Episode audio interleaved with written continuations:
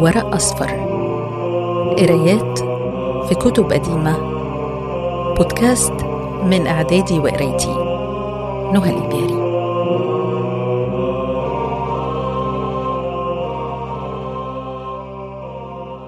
الكتاب الأول كليلة ودمنة، كتاب هندي قديم ترجمه عن الفارسية عبد الله بن المقفع. باب بيلار الحكيم. قال الملك للفيلسوف: قد فهمت ما ذكرت في أمر العجل غير المتئد ولا الناظر في العواقب، فأخبرني ما الذي إذا عمل به الملك كرم على رعيته وثبت ملكه وحفظ أرضه، الحلم أم المروءة أم الجود أم الجرأة؟ قال الفيلسوف: إن أفضل ما حفظ الملك به ملكه وثبت به سلطانه وكرم به نفسه هو الحلم والعقل، لأنهما رأس الأمور وملاكها، مع مشاورة اللبيب الرفيق العالم.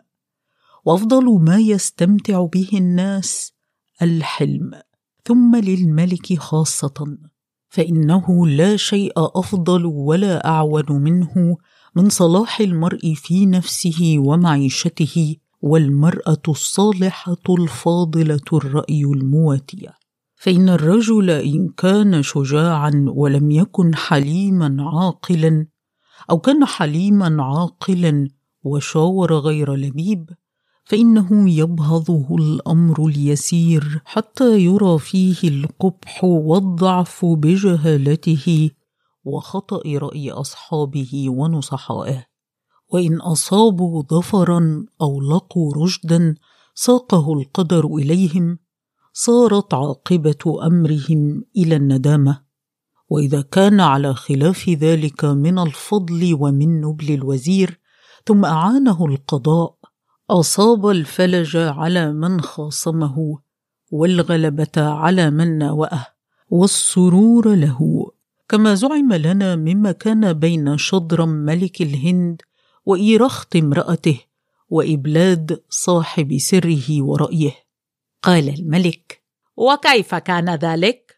قال الفيلسوف: ذكر لنا أن إبلاد كان ناسكا مجتهدا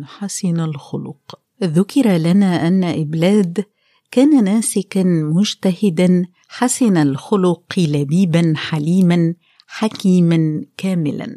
فبينما شادرم الملك نائما في بعض الليالي، إذ رأى 8 أحلام يستيقظ عند كل منها. فلما أصبح دعا بالبرهميين وهم النساك، فقص عليهم ما رأى وأمرهم أن يعبروها. فقالوا له: قد رأيت أيها الملك أمرا منكرا عجيبا لم نسمع بمثله فيما مضى، فإن أحببت أن نفكر فيها 6 أيام ثم نأتيك في اليوم 7 فنخبرك به، لعلنا إن استطعنا أن ندفع ما نتخوف منه. فقال الملك: نعم، اعملوا برأيكم، وما تعلمون أنه موافق. فخرجوا من عنده ثم اجتمعوا فقالوا: ما طال العهد منهم اتقتل منا 12,000، وقد استمكنا منه، فإذ أفضى إلينا بسره وعرفنا فرقه من رؤياه، فلعلنا ننتقم منه إن نحن أغلظنا له في القول، فيحمله الخوف على أن يتابعنا على ما نريد، فنأمره أن يدفع إلينا من يكرم عليه من أهله ووزرائه، ونقول له: إن قد نظرنا في كتبنا فلم نجد شيئا يصرف عنك سوء ما رأيت إلا قتل من نسمي لك. فإن قال: من تريدون؟ قلنا له: إيراخت امرأتك، وابنها جوبر، وابن أختك، وإبلاد صاحب أمرك، فإنه ذو حيلة وعلم، وكاك كتابك ولسانك، والفيل الأبيض الذي تقاتل عليه، والفيلين العظيمين والفرس الذي تركبه والبختي الذي تسير عليه وكتيارون الفقيه، لنجعل دماءهم في أبزا ثم نقعدك فيه، فإذا أردنا أن نخرجك منه اجتمعنا معشر البراهمة من الآفاق الأربعة فرقيناك ومسحناك بالماء والأدهان الطيبة، ثم صيرناك إلى مجلسك، وقد أذهب الله عنك ما تجد من الحزن من سوء رؤياك التي رأيت. فإن أنت بصرت على هذا وطابت به نفسك نجوت من البلاء العظيم الذي قد راهقك وأشرف عليك، واستخلفت مكانهم مثلهم. وإن لم تفعل فإننا نتخوف أن ينزع ملكك وتهلك ويستأصل عاقبك. فلما أبرم البرهميون أمرهم واتفقوا عليه، أتوا الملك وقالوا: إنا قد نظرنا في كتبنا وتبحرنا فيها وتفكرنا في رؤياك وأعملنا المعقول فيها، فلسنا نقدر أن نعلمك بما قد رأينا لك حتى تخلي لنا مجلسك. ففعل ذلك، فقصوا عليه الأمر على ما اجتمعوا عليها. فقال الملك: الموت دون ما قلتموه وما أسمع منه، أفأقتل هذه الأنفس التي هي عندي عدل نفسي وأتحمل الإثم والوزر؟ ولا بد من الموت على كل حال، ولست ملكا طوال الدهر، وسواء علي الهلاك وفراق الأحبة. فقال البرهميون: إذا أنت لم تغضب أخبرناك أن رأيك هذا مخطئ، وأنك لم تصب إذ أهمت نفسك وأثرت عليها غيرك، ولست لشيء غيرها مكرما إذا أنت أهمتها، وأنت واجد من هؤلاء عوضا ولا تجد من نفسك عوضا، ولعمري لأن تفيدها بما سمينا لك أمثل وآخر، فيبقى ملكك وسلطانك ويصلح أمرك، فانظر لنفسك ودع من سواها، فإنه لا شيء يعدلها. فلما رأى الملك أن البرهميين قد أغلظوا له في القول واجترأوا عليه، قام فدخل منزله ووقع لوجهه، وجعل يتقلب يمينا وشمالا محزونا مهموما، ويفكر في رأيه أي الأمرين يركب: الموت عيانا وهو ينظر إليه، أو إعطاءهم ما سألوا. فمكث كذلك أياما، وفشى الحديث في أرضه، وقيل: لقد نزل بالملك أمر هو منه في كرب. فلما رأى إبلاد الأمر الذي وقع فيه الملك من ذلك، فكر ونظر، وكان فطنا مجربا، فقال: ما ينبغي لي أن أستقبل الملك بشيء دون أن يدعوني، ولكني أنطلق إلى إيراخت امرأة الملك فأسألها عن ذلك. فأتاها فقال: إني لا أعلم الملك ركب من أمره صغيرة ولا كبيرة منذ كنت معه إلا بمشورتي، وإني كنت صاحب سره ولم يكن يكتمني شيئا طرأ عليه، وكان إذا حزبه أمر مفضع عز نفسه فيه واصطبر على ما نزل عليه منه، وذكر لي ذلك فأسليه عن أمره بأرفق ما أقدر عليه. وإني أراه مستخليا بالبرهميين منذ 7 أيام، وقد احتجب فيها عن الناس، وإني أخاف أن يكون قد أطلعهم على دخيلة أمره، ولست آمنهم عليه.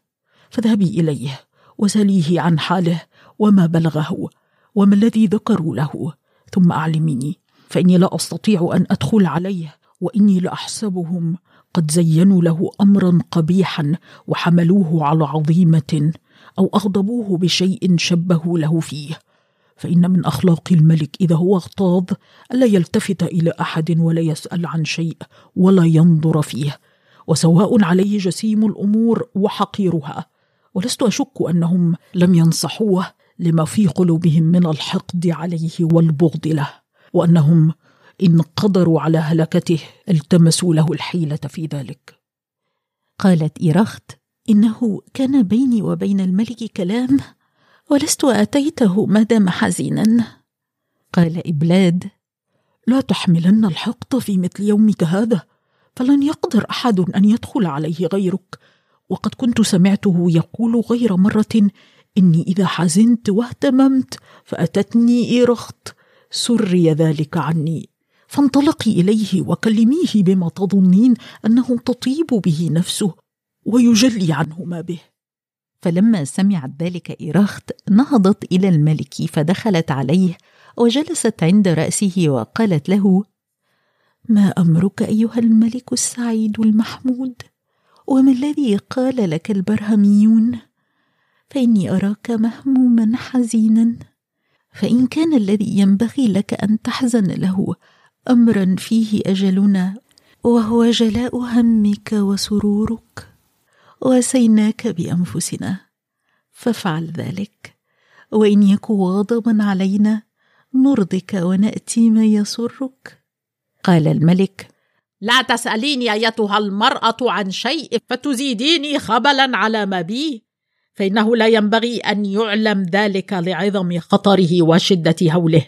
قالت إيراخت: وقد صار أمري عندك إلى أن تجيبني بمثل ما سمعت، أو ما تعلم أن أفضل الرأي للملك إذا وقع به الأمر الذي يبهضه أن يشاور أهل نصيحته ومودته، ومن يهمه أمره وهمه وما أحزنه، فإن المذنب لا يقنط من الرحمة، فلا يدخلنك من الهم والحزن ما أرى بك، فإنهما لا يردان شيئا، بل يجمتان العدو ويسوءان الصديق، وأهل العلم والتجارب ينظرون في ذلك ويصبرون أنفسهم على ما فاتهم من عرض الأطماع وما نزل بهم من حوادث الزمان.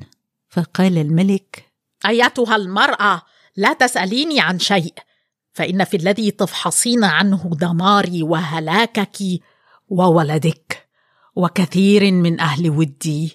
إن البرهميين زعموا أن لا بد من قتلك وقتل أهلي ونصحائي، ولا خير لي في العيش بعدكم، ولا لذة لي بعد فراقكم، وذلك أفظع الأمور وأجلها خطرا في نفسي.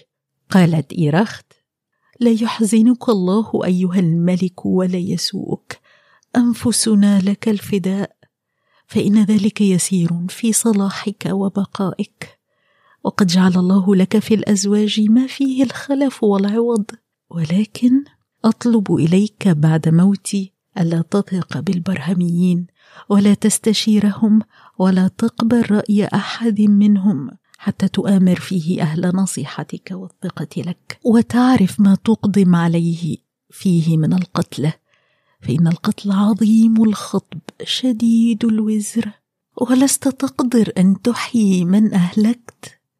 وقد قيل: إن وجدت جوهرا لا تظن به خيرا فأردت أن تلقيه فلا تفعل حتى تريه من يبصره، ولا تقر عين عدوك من البرهميين وغيرهم، واعلم أنهم لن ينصحوك أبدا، وقد قتلت منهم منذ قريب 12,000، أفتظن أنهم نسوا ذلك؟ ولعمري ما كنت جديرا أن تحدثهم برؤياك، ولا تطلعهم على سرك، فإنهم إنما يريدون بما عبروا به رؤياك زوال ملكك، وبوار أحبائك، واستئصال وزرائك أهل العلم والحلم والحكمة، ومراكبك التي تقاتل عليها الملوك. ولكن انطلق إلى كتيارون فاذكر له ذلك، وسله عما أحببت، فإنه لبيب أمين، وليس عند هؤلاء شيء إلا وعنده أفضل منه، وإن كان أصله من البرهميين فإنه ناسك مجتهد فقيه، فإن أشار عليك بمثل رأيهم فانتهي إليه، وإن خالفهم فاعلم أن أولئك الكذبة أعداءك أرادوا إدخال النقص عليك في ملكك. فلما سمع الملك ذلك منهم تسلى همه، وأمر بإسراج فرسه وركبه وانطلق إلى كتيارون، فلما انتهى إليه نزل عن فرسه ثم سجد له وحياه وطأطأ رأسه. فقال له كتيارون: ما جاء بك أيها الملك؟ وما لي أراك ممتلئا هما وحزنا، ولا أرى على رأسك التاج ولا الإكليل؟ فقال له الملك: كنت نائما ذات ليلة على ظهر إيواني، فسمعت من الأرض 8 أصوات أستيقظ مع كل صوت ثم أرقد، فرأيت 8 أحلام فقصصتها على البرهميين، فأجابوني بما أخاف أن يصيبني منه أمر عظيم، إما أن أقتل في حرب، وإما أن أغصب ملكي وأغلب عليه.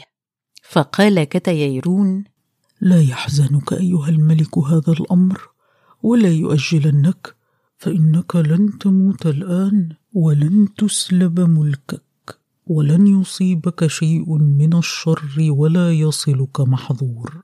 فأما الأحلام 8 التي رأيت فاقصصها، فإني منبئك بتأويلها.